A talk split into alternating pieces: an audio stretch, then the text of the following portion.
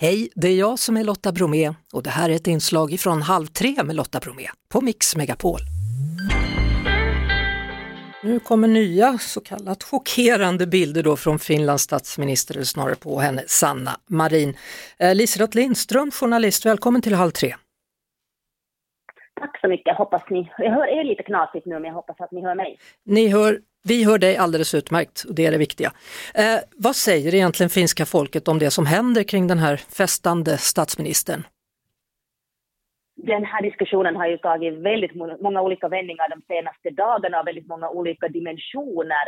Eh, det har frågats om Sanna Marin utgör ett säkerhetshot för sig själv, eh, om hon är kapabel att styra landet, om hon har tagit några glas, om hon dricker för mycket alkohol, vem hon egentligen omger sig med, vilka är hennes vänner, om hon saknar omdöme. Men så här grovt kunde man ju säga att, att det finns de som stöder henne. Hon är väldigt, väldigt populär också här i Finland. Och så finns det då de som tycker att det här absolut går för långt och att det här inte är värdigt en statsminister. Mm. Härom veckan då så fick hon ta, eller hon valde själv att ta ett drogtest som igår då beskedet kom att det fanns inga som helst spår, spår av droger i henne. Eh, och sen idag då helt plötsligt så kommer det ännu fler bilder. Vad är det som har kommit fram idag?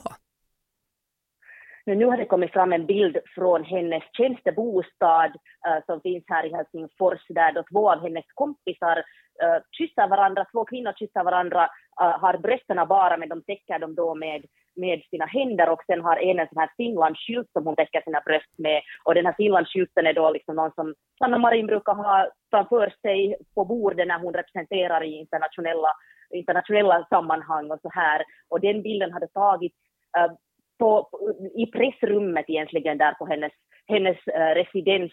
Och hon säger då att det här var ingen bra bild, den här bilden borde aldrig ha tagits, äh, den är inte smakfull och inget som borde ha kommit ut, absolut inte. Om, det är många som frågar sig att varför har det festats i pressrummet på hennes residens?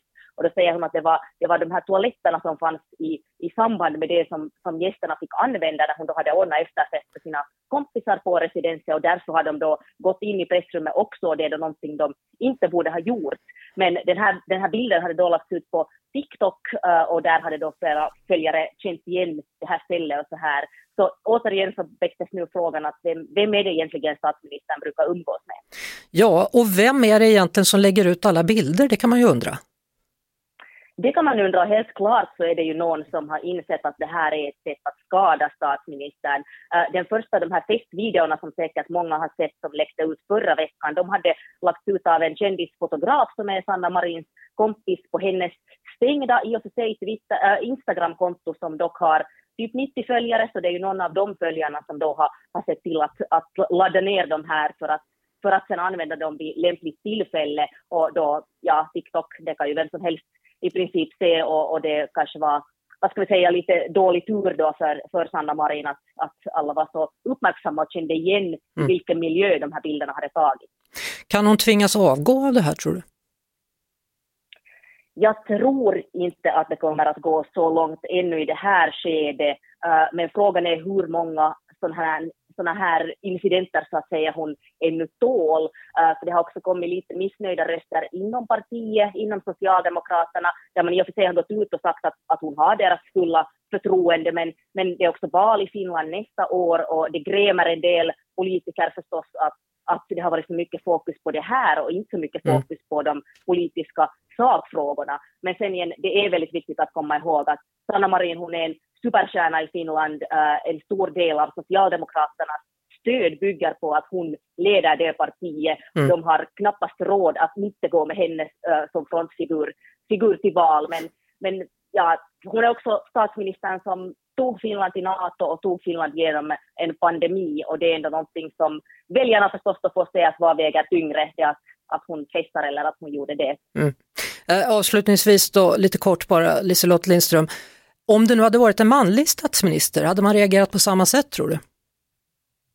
Nu, det är en fråga som, som många ställer sig och Finland har ju absolut ett Eh, vad ska vi säga, en historia av manliga statsministrar och ledare och presidenter som kanske har tagit i flaskan lite väl aktivt, där det inte alls har blivit lika stora skandaler så att säga. Och också nu hela den här, det här som har hänt de senaste dagarna, det har lett till en, en viktig också kanske som kunde ändå ut, utvidgas en viktig pressetisk diskussion, att så många väletablerade medier hoppar på det här kvällstidningståget och vilt börjar spekulera om statsministern använder droger när det inte fanns några som helst bevis.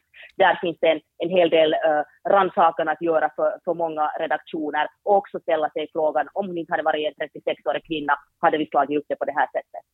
Det var det. Vi hörs såklart igen på Mix Megapol varje eftermiddag vid halv tre. Poddtips från Podplay.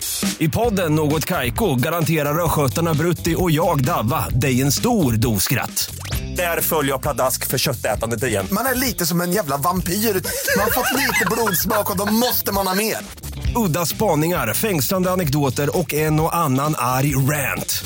Jag måste ha mitt kaffe på morgonen för annars är jag ingen trevlig människa. Då är du ingen trevlig människa, punkt. Något Kaiko, hör du på Podplay. Därför är gardinerna.